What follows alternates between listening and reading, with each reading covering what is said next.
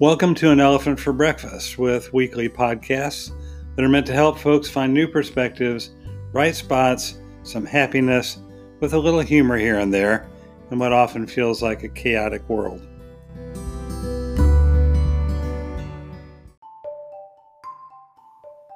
Hey, I'm Bob Jones. These broadcasts are based on my bi-weekly column at chaplainusa.org. You can find me there on pages called Robert Jones Journal, but sometimes the podcast will meander away from what I've published there into, well, let's just say other areas.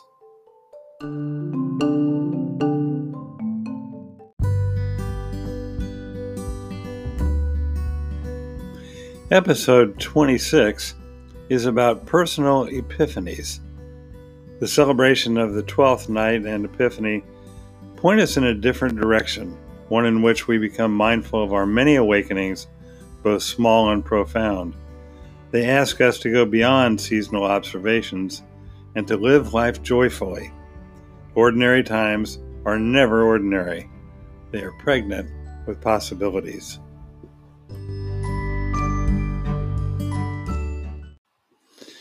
At this time, every January, come celebrations of the Twelfth Night and Epiphany. So many people have a sense of emptiness, as our widely recognized holidays in the United States wind up after New Year's. But for many around the world, the joy is just gaining steam as the seasons of Mardi Gras and Carnival begin.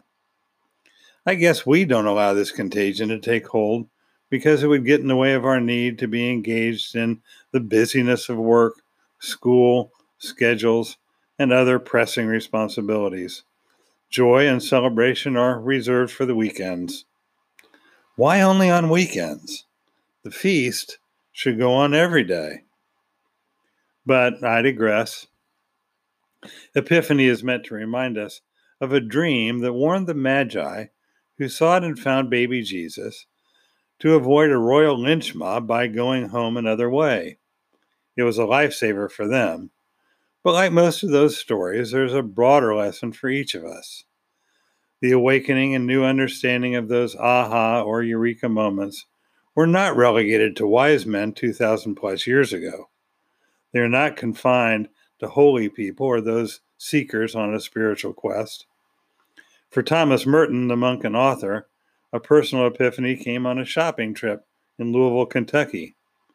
For Bill Wilson of AA, it came during a white light moment while hospitalized.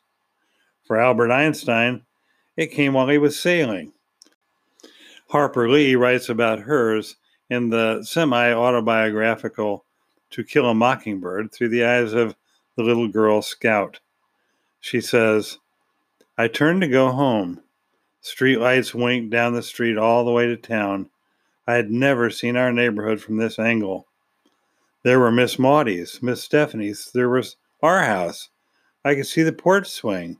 Miss Rachel's house was beyond us, plainly visible." The result of an epiphany is a new or expanded sense of self and of life. It creates a deep belief. The cry of the heart announces, "I found it," followed by wonder and awe. Light is shed on what had been unseeable, what was unknowable, overcomes darkness with love. My own epiphany came on a camping trip in the Blue Ridge Mountains of North Carolina. I was sleeping in a tent under an awning of stars with my best friend near what is believed to be a Cherokee ritual space among huge boulders. I was awakened in the dream to find the back of the tent gone. The vision offered me a glimpse at the edge of the universe overlooking all of creation. It was all good, and it was all God. Nothing separated any of us from each other or from anything that ever existed. It shaped my life ever since. Not that my wanderings have always been without doubt or misdirection. I've stumbled more than once. But that moment of dream-induced clarity can never be erased.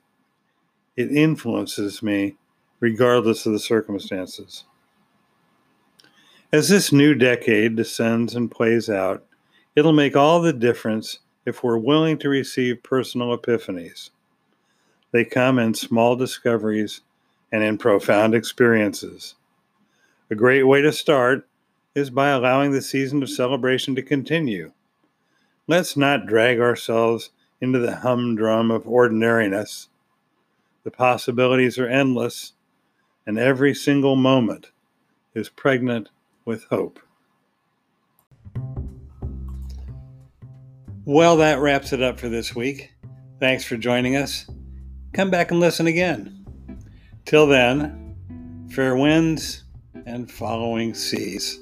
I'll find you in the morning sun, and when the night is new, I'll be looking at the moon, but I'll be seeing you. I'll be seeing you. I'll be seeing you.